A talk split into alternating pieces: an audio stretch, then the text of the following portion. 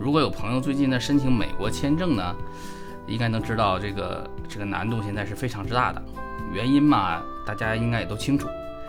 一八年的时候呢，那个签证还比较容易申请。那年的十月份呢，因为出差在洛杉矶待了那么两天，这个为了感受公共交通啊，就是那期间呢，我是没有打车的，出行都是按照 Google 地图上的信息坐大巴和地铁。这个汽车，呃，先说汽车啊，机场大巴这个门呢，它是一个机械的、手工的这么一个装置哈，是由司机来进行开关的，这个是很出乎我意料。然后在市区内坐公交车呢，你会发现。车头的这个外面会有一个挂自行车的位置，哎，这点就很人性化了，它方便骑自行车的人呢搭乘公交。这个在地铁里面也有体现，它专门有车厢呢是为这类乘客设计的，车厢外面会有标识。洛杉矶的地铁我感觉比国内要慢不少，比较特别的一点是它是没有安检的，全凭大家自觉。在美国这个白天呢，我会出去走一走啊，但晚上是不敢出门的。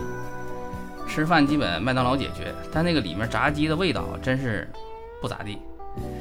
不过可口可乐是免费续杯。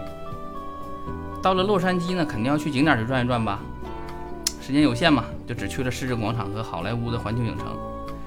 这市政广场给我印象最深的就是流浪汉，和在那个电视新闻上看到的场景差不多少。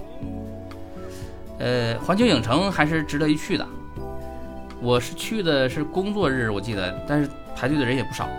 它分那个普通票和那种快速票，后者呢要贵不少。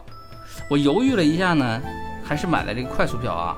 呃，进去以后我发现这个决策还是很明智的。他这个排队是两个通道，普通票那边呢他排了很长的队，那快速票这边这人很少，所以这样的话你可以节省不少时间。里面的娱乐项目呢都是和大片相关的。我印象最深的就是一个特技的展示，啊，就特效啊，就是电影特效的那么一个一个一个展示的一个地方。然后还有一个是《速度与激情》的那个 3D 片段那么一个体验，它很逼真。车呢翻起来的时候，你感觉它就从你从你脑袋上这样翻过去啊，那感觉是确实很好的。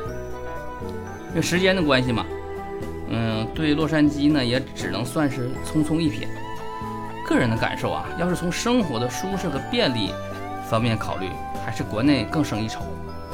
走的国家越多呢，这种体会就越明显。好了，今天呢就跟大家聊这么多，感谢各位的收听。下一次呢，跟大家聊一聊墨西哥。